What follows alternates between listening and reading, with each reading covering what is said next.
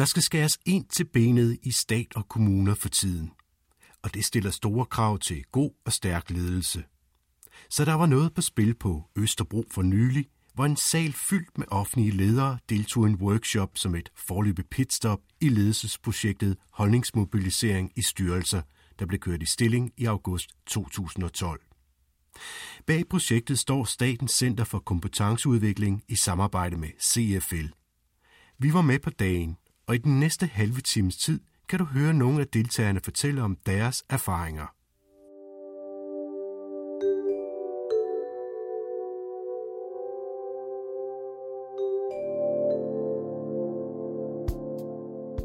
Vi skal høre ledere fra Ankestyrelsen, Kulturstyrelsen og Erhvervsstyrelsen fortælle om deres erfaringer.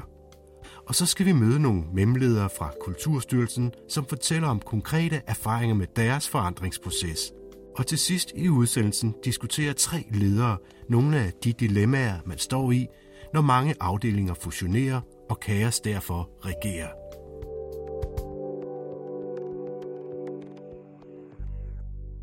Dine to værter er Søren Prehn Jensen og her Mette Reinhardt Jacobsen, der fulgte dagens debatter tæt. Mange tak. Der var godt fyldt op den 26. november 2012, da CFL lagde lokaler til en workshop med titlen Arbejdsglæde og produktivitet. Ved workshopens start gik Vinke Strømsnæs, direktør i CFL, på scenen for at sætte rammen for dagens arbejde. Vores konklusion er, og det vil vi sige helt entydigt, en motiveret ledelse kan ændre selv den allermest uhensigtsmæssige adfærd ved meget, meget få justeringer i sin praksis. Men det kræver træning, træning, træning, træning, fordi vi skal gøre noget på en helt anden måde, end langt de fleste af os er vant til at gøre. Ledere tænker jo, hvordan får jeg flere resultater for færre ressourcer? Det, det er jo sådan, ledere tænker. Det er jo derfor, vi er ledere. Hvordan får jeg flere resultater for færre ressourcer? Sådan tænker medarbejdere jo ikke. De tænker måske, hvordan får jeg bedre resultater, men de er da ligeglade med, hvor mange ressourcer som udgangspunkt. Tænk, hvis vi kunne få medarbejderne til at tænke sådan af sig selv. Så i det her projekt, som vi har valgt at kalde holdningsmobilisering i styrelser, der er vi jo sådan set samlet i gang med at prøve at skabe en bevægelse imod en situation, hvor produktivitet og arbejdsglæde går hånd i hånd.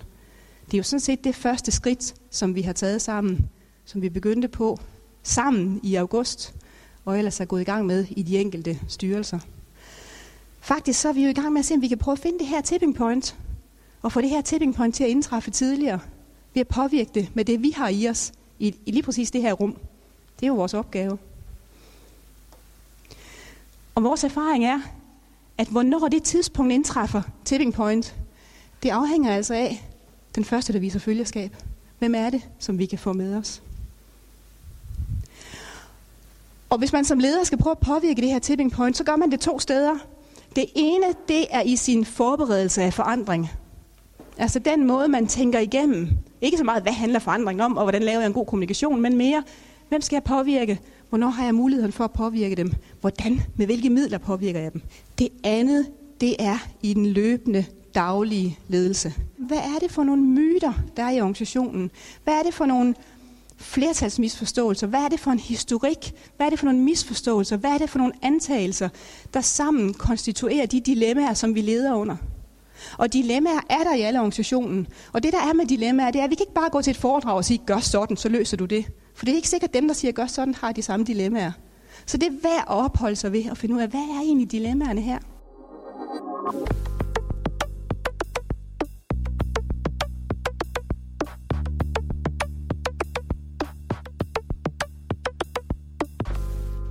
Man kan spørge sig selv, hvis det skal lykkes, så skal medarbejderne jo have mod, mening og mulighed. Har de det? Det kan man diskutere, og når jeg står i mindre forer end det her, så bliver jeg også tit udfordret på det, for jeg oplever mange ledere, som synes, det har de sådan set ikke. Jeg har til gode at opleve den virksomhed, hvor medarbejderne ikke har mod, altså viljen til det, hvis de bliver spurgt, hvis de bliver udfordret, som ikke også gerne vil det. Det har jeg altså til gode at se. Og mening, altså kan de? Kan de finde ud af at tænke på den her måde? Tja, hvis man spørger på den rigtige måde, hvis man giver de rigtige rammer, ja. Så mod, ja. Mening, ja. Mulighed, er faktisk lidt mere i tvivl om det. Jeg er i tvivl om, om vi har skabt de rette rammer ude i organisationerne til, at medarbejderne faktisk kan gøre det her. Jeg er meget usikker på det.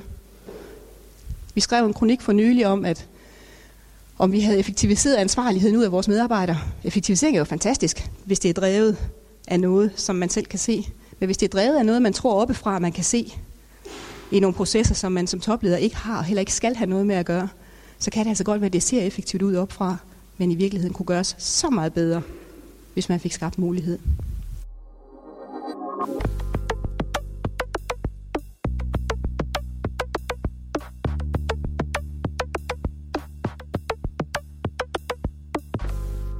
Lidt senere fangede vi Hanne Dorte Sørensen i et tilstødende lokale.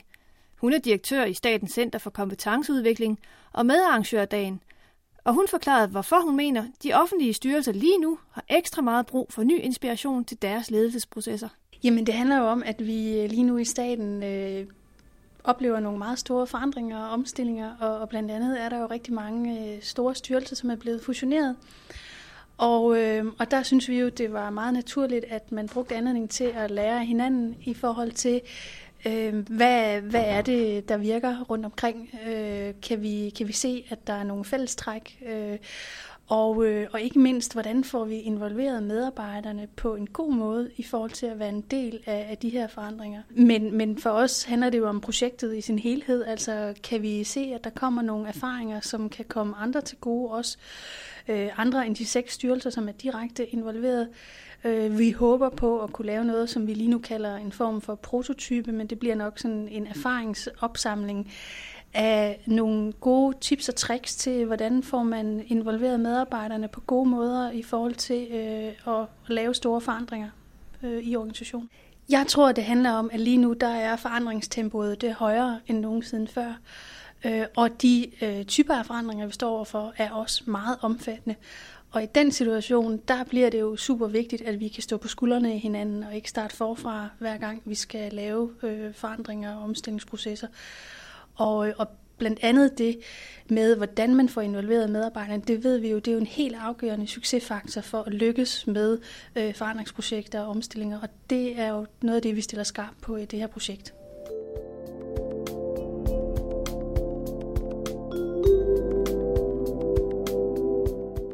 Efter velkomsten gik ledere for tre styrelser på podiet og delte ud af deres erfaringer. Det kan du høre i det næste indslag.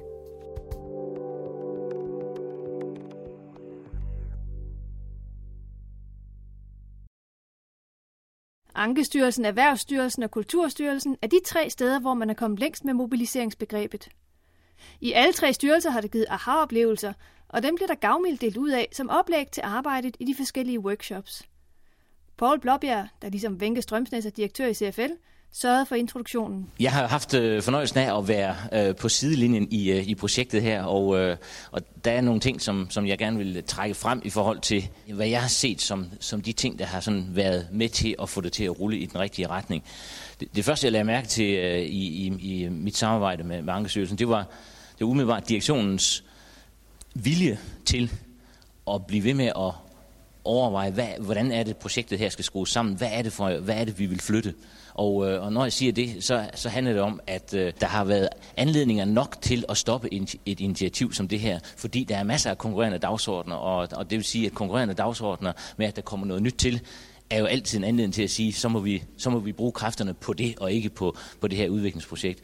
For det første, så, hold, så, så blev der holdt fast hele vejen igennem. Det andet var det at få den der store kulturbevægelse diskuteret hen til at blive meget konkret, at så var der en kolossal ledelseslyst og ledelseskraft. Og det vil sige, det er den der store mobilisering, at ledelsen faktisk alle rykker på det. Så det synes jeg er der, hvor vi er, vi er nået nu, og, øh, og, og den ledelseskraft, der, der er, øh, tror jeg på, bærer igennem. Men selvfølgelig, der er masser af ting, der skal gøres på de daglige mødepunkter, i de, øh, i de øh, anledninger, der er til at, at drøfte det her projekt. Og det vil sige, der er masser af, af steder her, hvor at det let kan smutte ud gennem, gennem øh, øh, huller i vægge og gulve og sprækker og hvad det ellers måtte være. Så selvfølgelig kan, det, kan, kan et, et projekt, der er kommet godt fra start, øh, gå i stå, fordi det kommer konkurrerende dagsordner. Men øh, i hvert fald er sporene lagt.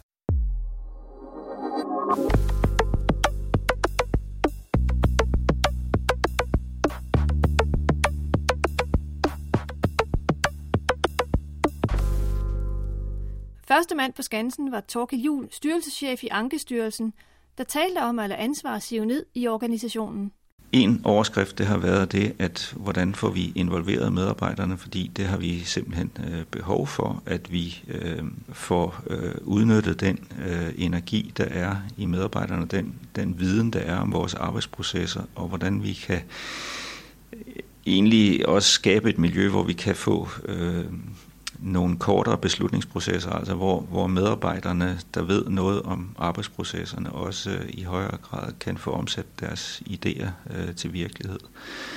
Øh, det har været en overskrift. Den anden har været at, at øh, arbejde med øh, større mobilitet øh, blandt medarbejdere, og for den sags skyld også chefer. Hvis, hvis den enkelte medarbejder øh, kun i sit arbejdsliv beskæftiger sig meget snævert med et arbejdsområde, så er det meget sværere at få medarbejderne til at tænke i husets helhed, og også tænke måske i de øh, krav, der stilles øh, fra omverdenen. Altså nu nævnte jeg det med involvering af medarbejdere, og der har øh, de enkelte chefer jo sådan set fået lektier for i projektet med at øh, skulle afprøve nogle øh, forholdsvis konkrete øh, øh, mål i, i deres kontorer. Det, som vi øh, har talt om, det har jo været om, om øh, de enkelte ledere også kunne blive aflastet øh, i deres øh, styring af, af, af driften ved at overlade noget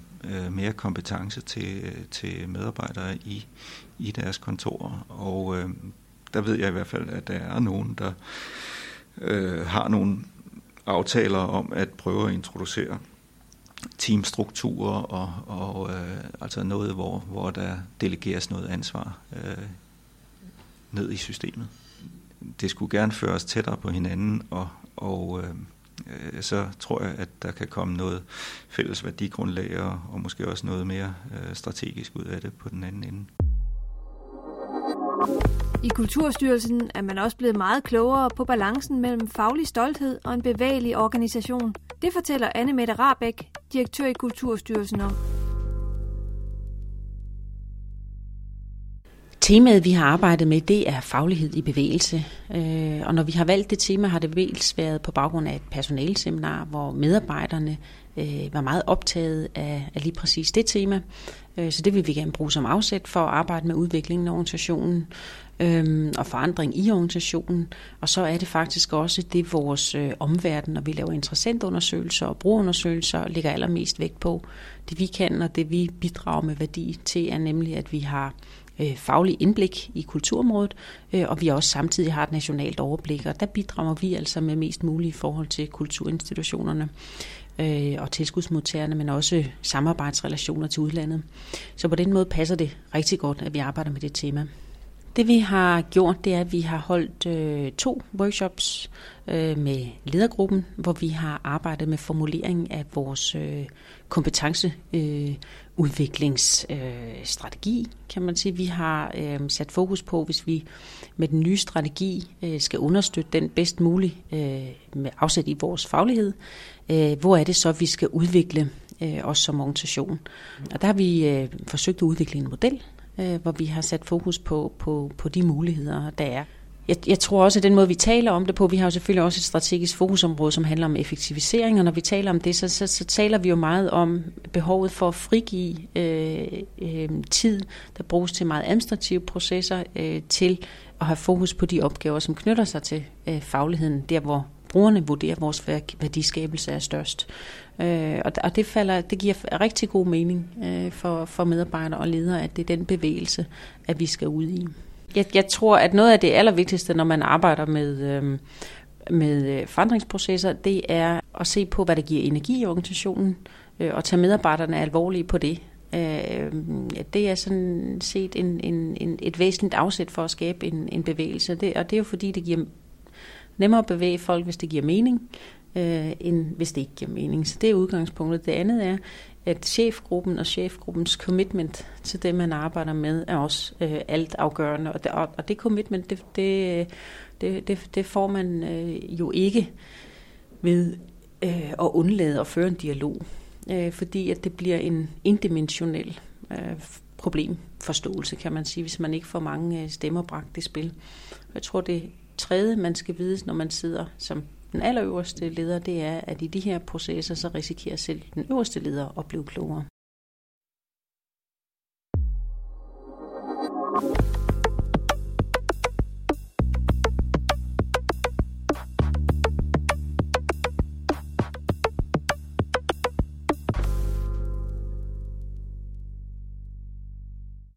Masser af drøftelser og stillingtagen til, hvad god ledelse egentlig er, har projektet også afstedkommet i Erhvervsstyrelsen, fortæller her direktør Bettina Hagerup. Grunden til, at vi besluttede os at gå ind i det, det, det var, at øh, når man sådan fusionerer styrelse, så kommer man jo med forskellige baggrunde. Og vi har en ledelsesgruppe på cirka 30 personer, som jo kommer med deres kultur og baggrund. Og jeg synes, det var en meget god øh, måde at få, øh, få øh, i talsat øh, nogle af de udfordringer, vi stod overfor som ledelsesgruppe. For det viste sig ret hurtigt, at Øh, det var måske i chefgruppen, den største udfordring var i at få implementeret den her projektorganisation. Og det var der. Øh, faktisk kom der en ret åben erkendelse af det i chefgruppen, og så siger jeg, måske var det i virkeligheden med os selv, vi skulle arbejde, øh, snarere end med medarbejderne, fordi medarbejderne som regel er meget interesserede i at være med i projekter, mens øh, chefen cheferne kan tit have øh, sådan en udfordring. Hvad betyder det nu for mig, og hvad vil det sige at være projektejer, og hvad, hvad betyder det i relation til ressourcer, og skal jeg afgive ressourcer til et projekt, og hvad så med mine egne ting, der ligger i linjeorganisationen. Så alle de der spørgsmål fik vi egentlig en rigtig god drøftelse af, og det endte så med, at vi faktisk besluttede os, at vi ville lave en lille arbejdsgruppe i chefgruppen, og så ville arbejde med nogle af de bekymringer, spørgsmål øh, og øh, øh, hvad hedder det, øh, forhindringer, der ligesom lå for, at, at vi kunne få implementeret den her projektorganisation øh, succesfuldt. Jeg synes sådan set, at det har betydet, at vi har haft en meget åben diskussioner hvor i chefgruppen, den der ærlighed, der har været med, at de selv erkendte, at de var sådan set den største barriere for, at vi kunne få implementeret det her succesfuldt, synes jeg egentlig førte til nogle smadret gode drøftelser. For eksempel, øh, hvis man afgiver medarbejdere, til et projekt, bliver man så kompenseret for det? Eller, øh, eller hvad sker der så? Der har også været spørgsmål om, øh, hvad vil det sige, øh, når jeg nu er kontorchef, og jeg bliver projektejer på et projekt? Hvordan håndterer jeg så det? Hvordan håndterer jeg det her projektejerskab? Hvad er det for nogle redskaber, jeg har til det?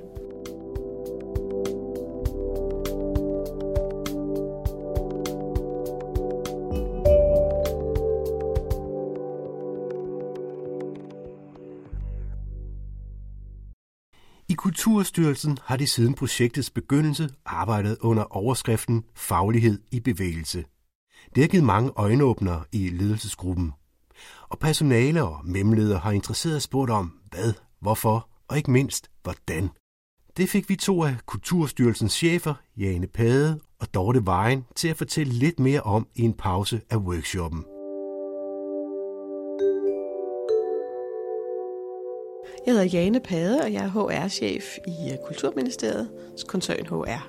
Og jeg hedder Dorte Vejen. Jeg arbejder som kontorchef i øh, Kulturstyrelsen som øh, chef i Center for Kultur og Arkitektur.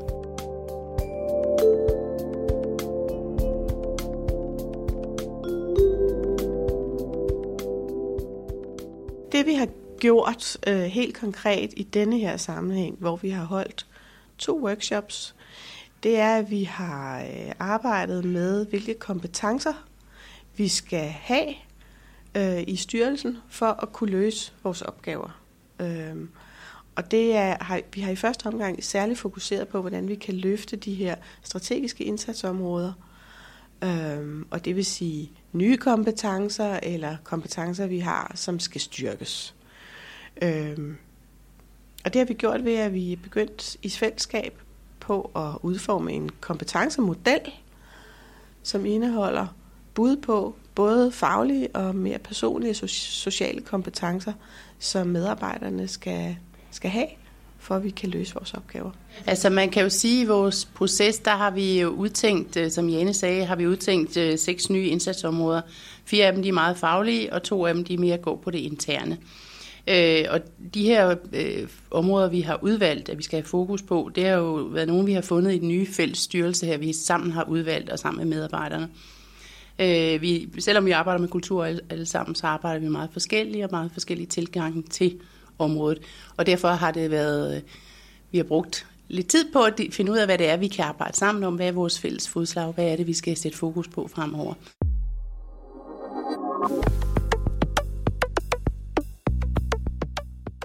Noget af det, vi har brug for, øh, det er jo nok noget med at kigge på økonomisk på, øh, hvordan vi kan få øh, lavet nogle. For eksempel vil vi meget gerne kigge på et, et område, der hedder kultur og vækst, hvor vi gerne vil øh, undersøge dels øh, sådan mere overordnet, eller der er sådan direkte øh, konsekvenser af at sætte sig på kulturen, nemlig de indtægter, der kommer ind ved at sælge i udlandet, men også noget med, hvad kommer der til at turister, hvis vi har noget at byde på osv. Og det med at få lavet nogle økonomiske beregninger på, hvordan vi kan få styr på det, også at vi kan overbevise vores interessenter om, det faktisk er en god idé at investere i de her ting, det kræver noget økonomisk øh, tilgang til det, og det er i hvert fald ikke noget, vi har haft i alle styrelser. Altså, jeg, jeg synes, vi er kommet meget langt med at udvikle den samlede strategi for styrelsen, og øh, også er kommet langt med at inddrage en bred vifte af medarbejdere, øh, der har været med i projektgruppe, og der er nogen, der har fået sådan en særlig facilitatoruddannelse, så de har været med til at køre workshops på de forskellige seminarer og, og, og arrangementer, der har været. Det er meget tydeligt, at direktionen er har meget let ved at se kompetencer som noget, der er sådan på organisatorisk niveau, på centerniveau måske, mens mange af kontorcheferne ser det stadigvæk som noget, der er meget individuelt i forhold til den enkelte medarbejder. Og noget, man, en dialog, man har med den enkelte medarbejder, øh, i sådan et lidt luk, en lidt lukket øh, øh, kreds måske. Men det at få de to niveauer til at møde hinanden, at vi, at vi som direktion og ledelsesgruppe tænker både i det enkelte individ og i team, i center og, i, og på organisationsniveau, og kan gøre det sådan parallelt. Den, øh, inds, den indsigt, at det skal vi kunne gøre for at lykkes med det her, det, det tror jeg, det er det, jeg i hvert fald har fået mest ud af i det her forløb. Jeg tror, vi har, vi har stadigvæk en meget stor opgave foran os med at få, øh, få det her til at fungere. Jeg synes, vi har haft en meget god start. Jeg tror, vi har valgt en god måde at gå til det på, hvor vi har inddraget øh, mange, mange øh, en stor del af medarbejderne og prøvet at informere meget om det undervejs. Øh, men men øh, nu, nu er det ved at blive alvor. Nu har vi talt meget i det her år, der er kommet fra næste år, der skal vi til at gøre noget ved tingene. Og der er det så, det bliver virkelighed. Og måske også der, det i virkeligheden kan blive nemmere, når vi først kommer i gang og få det ind under huden alle sammen og det var Mette Reinhardt Jacobsen, der interviewede. Og nu til vores sidste indslag for dagen. Som Vinke Strømsnes sagde i sin velkomst, så er ledelse dilemmafyldt. Men måden man som leder håndterer dilemmaerne på, kan være utrolig forskellige fra leder til leder. Vi præsenterede derfor tre ledere for en problemstilling og bad dem debattere, hvordan de syntes, man bedst kunne takle den situation.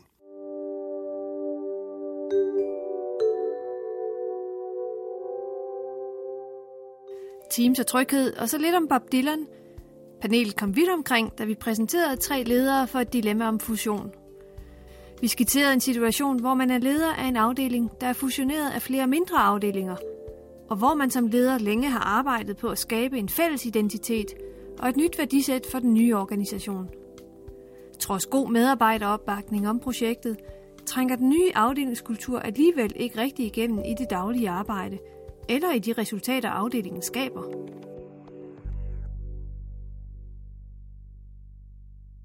Hvad gør man som leder i netop den situation? Det kan du høre panelet diskutere lige her. Jeg hedder Hanne Dorte Sørensen, og jeg er direktør i Statens Center for Kompetenceudvikling. Jeg hedder Vibeke Pral, og jeg er kontorchef i Bygningsstyrelsen. Jeg hedder Lars Kolse, og jeg er kontorchef i Naturerhvervsstyrelsen. det er faktisk en situation, jeg har prøvet i virkeligheden. Øh, det her. Øh, mit center startede med at være en, øh, en fusioneret øh, enhed, kan man sige, af, af fem tidligere eksisterende enheder. Og, øh, og derfor så, så har jeg oplevet øh, igennem mange år faktisk at stå med lige præcis den udfordring, som, som dilemmaet peger på.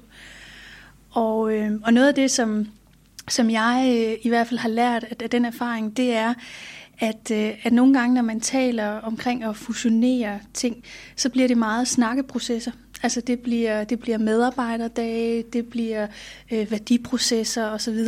Og hvor, øh, hvor når jeg ser tilbage på, det er jo sådan snart en 12-årig rejse, vi har været på, der må jeg bare erkende, at det, der bragte os sammen, det var, de, det var det arbejde, vi fik lavet sammen. Det var ikke de processer, hvor vi snakkede sammen.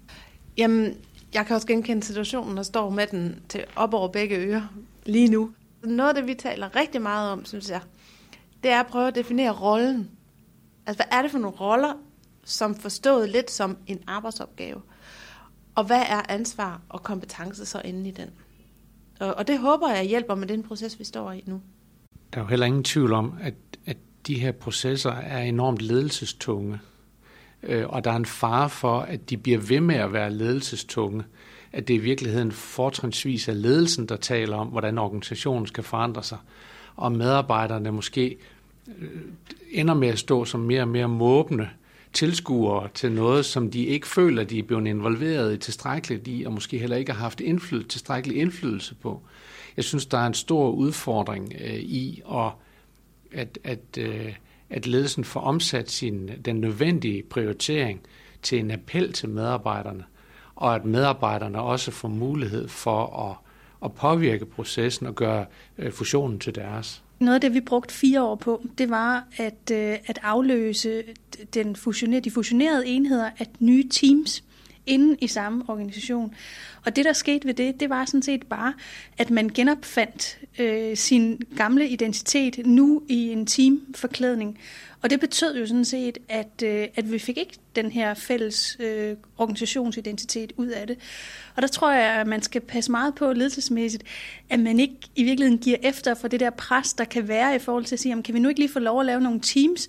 Jeg tror, at man som leder, sådan har jeg det i hvert fald selv, der har man jo nogle ambitioner, kan man sige, om at man gerne vil have den enhed eller, eller den virksomhed, som man styrer, den vil man jo gerne have ligesom performer og levere nogle gode resultater øhm, inden for de rammer, man nu har. Og, øh, og, og, men det er ikke altid, at medarbejderne har det på samme måde.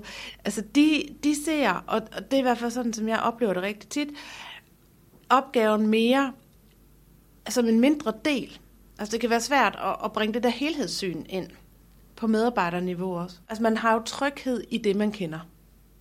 Det har vi jo selv, det har vi jo alle sammen, og det har vores medarbejdere jo også.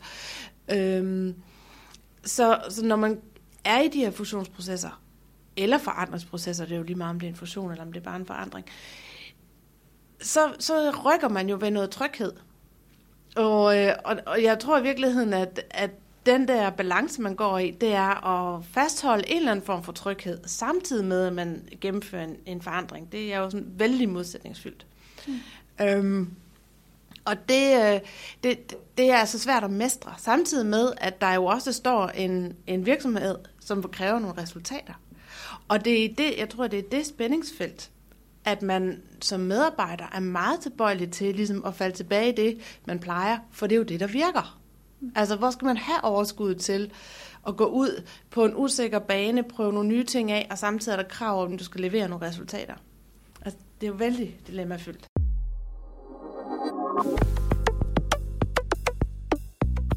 Teams og tryghed, og så lidt om Bob Dylan. Panelet kom vidt omkring, da vi præsenterede tre ledere for et dilemma om fusion. Der, hvor medarbejderne er, er der jo faktisk også en masse blivende værdier – for organisationen i fremtiden. Og øh, det er jo, det er, der er en fare for, at man kan komme til at stå i et modsætningsforhold, sådan som om, at det ledelsen gerne vil, og det medarbejderne står for, er uforenligt. Og, og det er jo langt fra tilfældet. Så man er nødt til på den ene side at bygge på de blivende værdier, som medarbejderne faktisk kommer med, og på den anden side øh, som ledelse øh, insisterer på øh, visse centrale forandringer, som er nødvendige for, at organisationen kan overleve og blive ved med at udvikle sig. Der er jo meget stor forskel på, om det er den enkelte person, medarbejder, der skal forandre sig, eller om man har en forandringsproces, der måske øh, er initieret af, at man skal levere nogle andre resultater, eller man skal, hvad man nu skal.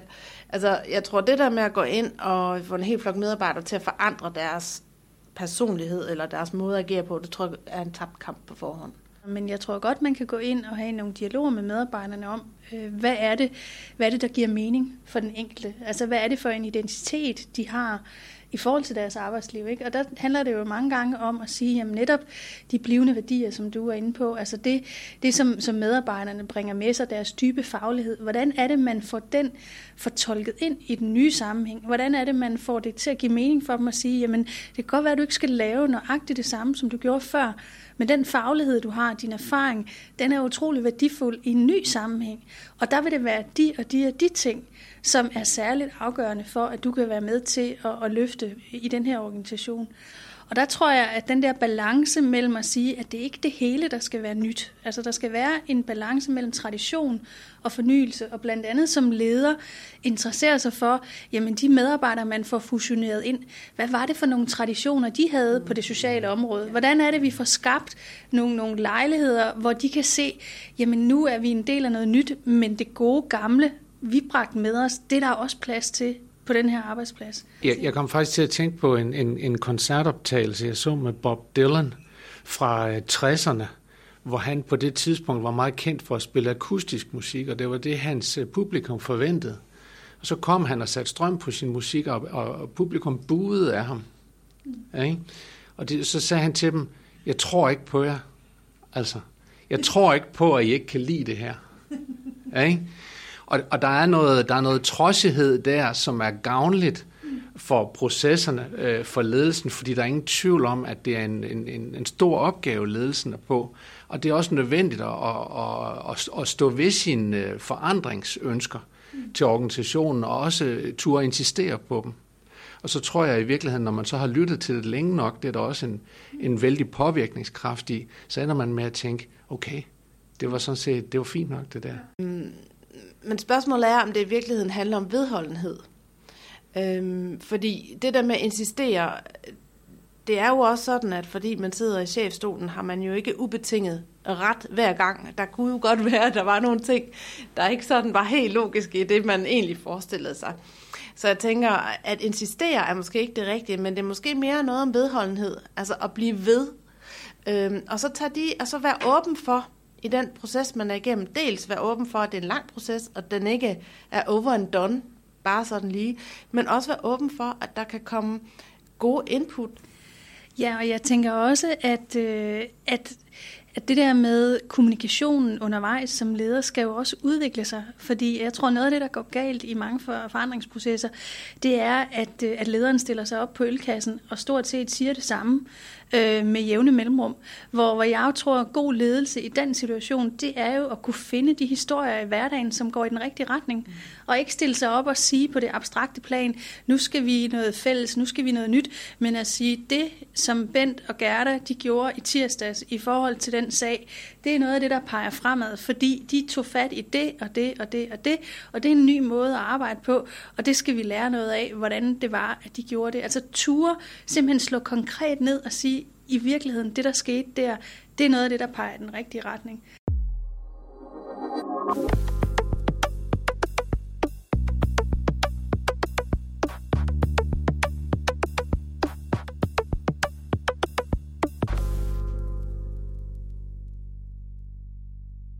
Så der, der er også et behov for, at ledelsen viser, at ledelsen er reflekteret, og tør en gang imellem at sige, okay, nu sætter vi måske i en kort periode tempoet lidt ned, for vi kan mærke, at organisationen kan ikke kapere mere lige nu.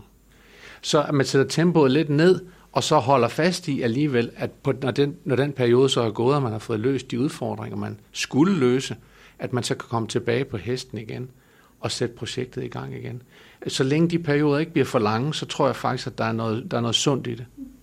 Jeg, jeg kalder det, som, som du snakker om, der for, for det der med at tage dampen af kedlen. Altså nogle gange, så inden, inden fløjten springer af, så er man nødt til at tage noget damp af kedlen.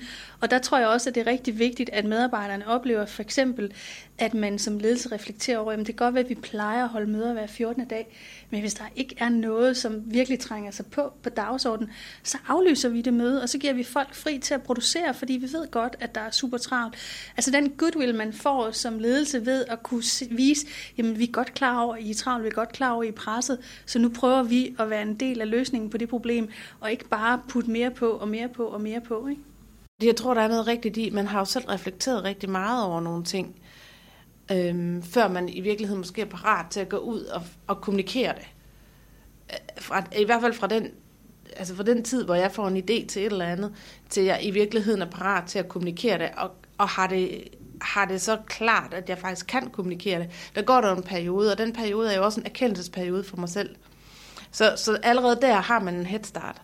Så, så det handler måske meget om også at føle efter, hvor er medarbejderstaben? Er de overhovedet parat til at gå det her skridt nu?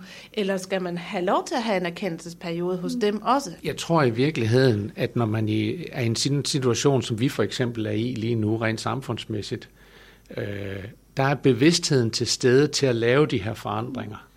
Og medarbejderne er også voksne, fornuftige mennesker, der godt kan se, at, øh, øh, at der ikke er, det ikke er nogen given ting, at alting overlever. Det, der overlever, det er det, der er i stand til at udvikle sig og mest tilpasningsdygtigt. Det forstår medarbejderne godt. Så den nødvendighed er også et stort lokomotiv for de her forandringsprocesser. Det føler medarbejderne akut, og derfor er de med på, at de også skal opleve noget ubehageligt, eller i hvert fald noget, der forbigående er ubehageligt for dem, for at organisationen kan blive ved med at udvikle sig. Ja, ja det, var, det var faktisk et personalseminar, øh, som var, ligger sådan seks år inde i, i processen der, hvor, øh, hvor jeg kunne mærke, at nu var vi nået til det der tipping point, fordi der var der en, øh, en forholdsvis nyansat medarbejder, der kom over til mig og sagde, ved du hvad, øh, det er bare et godt råd, men jeg synes, I skulle holde op med at snakke så meget om det der med fusioner og gamle dage, fordi nu er vi faktisk ved at være flere nye end gamle, og vi synes faktisk ikke, det giver særlig meget mening at høre om jeres fortid i forhold til, hvad det var, øh, der var svært engang. Øh, men derimod, sagde vedkommende så, så synes jeg, at det er rigtig spændende, når vi arbejder sammen på tværs, så kan vi ikke gøre noget mere af det. Og det var for mig der, hvor jeg ligesom indså, at nu skulle vi ligesom få tage os sammen og komme videre, ikke? fordi at, øh, at nu var det fortid og ikke, øh, og ikke nutid. Det var så, hvad vi havde valgt at bringe fra workshoppen Arbejdsglæde og Produktivitet. Procesarbejdet om holdningsmobilisering er stadig i fuld gang, og når alle styrelser er helt i mål, kommer der en endelig opsamling om de erfaringer og resultater, de offentlige ledere er nået frem til via samarbejde mellem CFL og Statens Center for Kompetenceudvikling.